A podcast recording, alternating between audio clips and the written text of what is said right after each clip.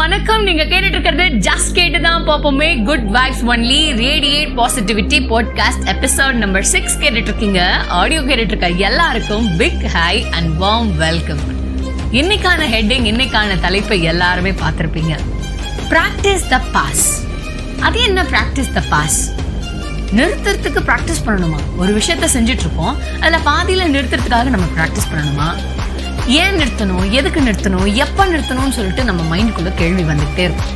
பொதுவாகவே ஒரு விஷயத்த நம்ம பார்த்தோம்னா, இது இப்படி பண்ணாதீங்க, இது இப்படி பண்ணுங்க அப்படின்னு நம்ம சொல்லும் பொழுதே ஏன் அப்படின்ற கேள்வி அதிகமாக வரும். அந்த கேள்விக்கான பதிலை நம்ம தேடுறதுக்கு முன்னாடி இன்னைக்கான வார்ம் அப் கோட் நம்ம பார்த்துட்டு போயிடலாம். Do not get upset by people or a situation because both are powerless without your reaction. இதை சார்ந்துதான் இன்னைக்கான கதை அமைய போகுது. நம்மளுடைய வாழ்க்கையில எல்லா எல்லா நிகழ்வுகளுக்குமே ஒரு காரணம் இருக்கு. Everything has happened for a reason அப்படின்னு நம்ம சொல்லலாம். பட் இதை இன்னொரு பெர்ஸ்பெக்டிவ்ல பார்க்கலாம். நாம என்ன கொடுக்கறோமோ அதுதான் நம்மளுக்கு ரிட்டர்ன் ஆகும் அப்படின்ற ஒரு ஃபாலோ அப் பாலிசி நம்ம நம்மளுடைய வாழ்க்கையில இருக்கு. ஸோ நம்ம எப்படி ஒரு விஷயத்த ஹேண்டில் பண்றோம் அப்படின்றது வந்து நம்ம கையில தான் இருக்குன்றத நம்ம மறந்து, எனக்கு ஏனே தெரியல, எனக்கு இது நடந்துருச்சு, இதுக்கு இப்படி ஆயிட்டேன் அப்படின்னு நம்ம புலம்பிக்கிட்டு இருக்க சூழ்நிலைகள் நிறைய இருக்கு. ஆனா அதோடைய அடித்தளம் நம்மளாதான் இருக்கும், அதோடைய ஆணிவேர் நம்மளாதான் இருக்கும், ஒரு நிகழ்வுக்கான ஆணிவேர் நம்மளாதான் இருக்கும். அது என் அது வந்து சரியான பேஸ்மெண்ட் வந்து சரியா இருந்துச்சு அப்படின்னா பில்டிங் பயங்கரமா போகும். பேஸ்மெண்ட் வீக்கா இருந்தா பில்டிங் பாதியில எப்ப வேணா விழுந்துடும். ஸோ ஆஸ் யூஷுவல் நம்ம ஜோக்லாம் கேள்விப்பட்டிருப்போம், basement weak, building strong. But பேஸ்மெண்ட்டை ஸ்ட்ராங் ஆக்கி பில்டிங்கையும் ஸ்ட்ராங் ஆக்கி அது ரொம்ப ஒரு எம்பையராக கொண்டு வர்றது நம்ம கையில் தான் இருக்குது. அது எது இருந்தால் அந்த எம்பையரை நம்ம உருவாக்க முடியும் அப்படின்றத பற்றி தான் இன்னைக்கான கதையை நம்ம பார்க்க போகிறோம். லண்டனில் ஒரு பிஸ்னஸ் மேன் இருக்காரு. அவர் ரொம்ப ஒரு ஹானஸ்டான ஒரு பர்சன், ரொம்ப ஒரு ஹார்ட் ஒர்க்கிங் பர்சன். அவருடைய ஹார்ட் ஒர்க்னால அவர் அபரிவிதமான செல்வங்களால் நிறைஞ்சிருக்காரு. அப்படி அவருடைய தேடல்களில், அவருடைய வாழ்க்கை தேடல்களில், அவருடைய வாழ்க்கை முயற்சிகளில் வந்து நிறைய சக்ஸஸ் அவர் பார்த்துட்டாரு. ஸோ அந்த மாதிரி ஒரு சக்ஸஸ்ஃபுல் டைமில் அவர் ரொம்ப உடம்பு முடியாமல் போயிடுறாரு. அவர் ரொம்ப உடம்பு முடியல அப்படின்னோடனே அவருக்கு ரொம்ப கவலை, ரொம்ப கவலை ஆயிடுச்சு. ஐயோ, பிஸ்னஸ் போயிட்டுருக்கு, இந்த மாதிரி போயிட்டுருக்காங்க, நம்மளை எப்படி டேக்கிள் பண்ணுறது இந்த சுச்சுவேஷனை அப்படின்னு யோசிக்கும் பொழுது அவருடைய ஒரே மகன், அவரும் நல்ல ஒரு படிச்சு தான் இருக்காரு, பட் பிஸ்னஸில் அவ்வளோ அவங்க ரெண்டு பேருமே ஒரு இன்ட்ராக்ஷன் பண்ணது கிடையாது இது வரைக்கும். பட் சூழ்நிலை ஏற்பட்டுருச்சு. ஸோ ஒரு பெரிய ஒரு முக்கியமான ஒரு மீட்டிங் அவருக்கு ஒரு விஷயம் இருக்கு. அந்த இடத்துல வந்து நிறைய முதலீட்டாளர்களும் நிறைய வியாபாரிகளும் அந்த இடத்துல வருவாங்க. ஸோ இவர் இப்படி இருக்கிறனால அந்த மீட்டிங் அட்டன் பண்ண முடியல.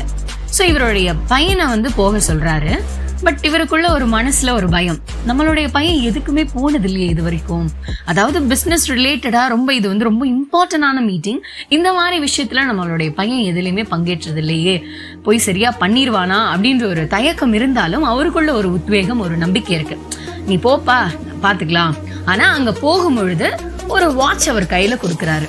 அவர் என்ன சொல்றாரு, அந்த வாட்ச் கொடுத்துட்டு என்ன சொல்றாரு அப்படின்னா, அங்க நிறைய முதலீட்டாளர்கள் வருவாங்க, நிறைய வியாபாரிகள் வருவாங்க. ஸோ ஒவ்வொருத்தக்கிட்ட பேசும் பொழுது யோசிச்சு பேசு அப்படின்றத சொல்லாம, டிரெக்டா சொல்லாம, இந்த கையில இருக்க வாட்ச் வந்து ஒரு நல்ல வைப்ரேஷன் ஒருத்தர்கிட்ட பேசும் பொழுது வரல அப்படின்னா இந்த வாட்ச் ஒரு அதிர்வை உண்டாக்கும். அப்ப நீ யோசிச்சு நிதானமாய்க்கோ, உன் வாழ்க்கையில இவர் ஏதோ ஒரு விஷயத்த கொண்டு போய் திணிக்க போறாரு, இல்லை இவர் இவர் பேசுறதுனால நம்மளுக்கு பின்னாடி ஏதாவது விளைவு வருமா அப்படின்றது வந்து நல்லா யோசிச்சுட்டு காம் ஆகிட்டு பேசுவா, யோசிச்சு பேசு அப்படின்றத சொல்றாரு. இந்த வாட்சை வந்து ஒரு ஹெல்ப்ஃபுல்லா நினைச்சுக்கோ அப்படின்ற மாதிரி சொல்லி கொடுத்து விடுறாரு. இவரும் போயிடுறாரு.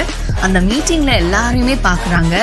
அப்படி பார்த்துட்டு இருக்க எல்லாத்தையுமே வந்து இவர் நல்ல ஒரு விசிட் பண்ணுறாரு. இவருக்கும் ஒரு நல்ல வரவேற்பு இருக்குது, ஒரு நல்ல பிஸ்னஸ் மேனுடைய மகனுக்கு நல்ல ஒரு வரவேற்பு இருக்குது. அப்படி அங்கே போகும்பொழுது ஒருத்தர் வந்து ஒரு வியாபாரி வந்து பார்க்குறாரு. அவர் வந்து என்ன சொல்கிறாருன்னா, இன்னாருடைய பையன் இல்லையா நீ, உங்கள் அப்பா இருக்கிற பிஸ்னஸ் ஸ்ட்ராட்டஜி யாருக்குமே இல்லைப்பா, ரொம்ப ஒரு ஹார்ட் ஒர்க்கிங் பர்சன் சொல்லிட்டு தன்னுடைய அப்பாவை ரொம்ப புகழ்ந்து பேசுகிறாங்க. இவனுக்கும் ரொம்ப சந்தோஷமா இருக்கு. எல்லாத்தையும் ஹாப்பியா பேசிட்டு இருக்கும்போது அவர் சொல்றாரு, இப்ப கூட நீங்க சிங்கப்பூர்ல ஒரு பிசினஸ் ஸ்டார்ட் பண்ணிருக்கீங்களே, அது ரொம்ப நல்லா போகும், நீங்க ஸ்டார்ட் பண்ணாலே அது நல்லா தானே போகும் அப்படின்ற மாதிரி எல்லாம் பேசுறாங்க.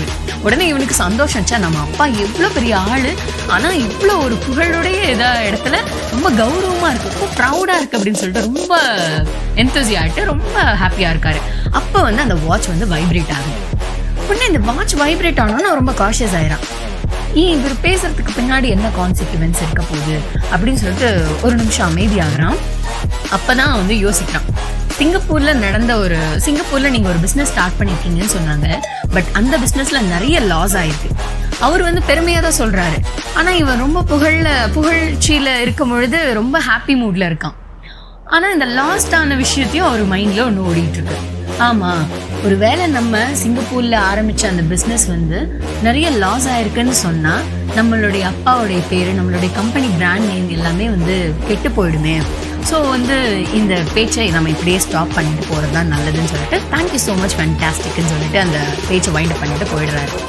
நெக்ஸ்ட் வந்து தன்னுடைய அப்பாவோட காம்படிட்டர், ஒரு போட்டியாளர் மாதிரி இருக்கு, பிஸ்னஸ் மேன்ல ஒரு போட்டியாளர், அவன் வந்து பார்க்குறான், உங்க அப்பா என்னப்பா பார்க்கும் பொழுது இவங்க ரெண்டு பேருடைய பார்க்கும் போதே அந்த ஒரு பாம்பும் கீரியும் பார்க்குற மாதிரி தான் பார்க்குறாங்க. புருவத்தை தூக்கிட்டு ஒரு மாதிரி ஒரு கெத்து லுக்கு ரெண்டு பேருமே விடுறாங்க.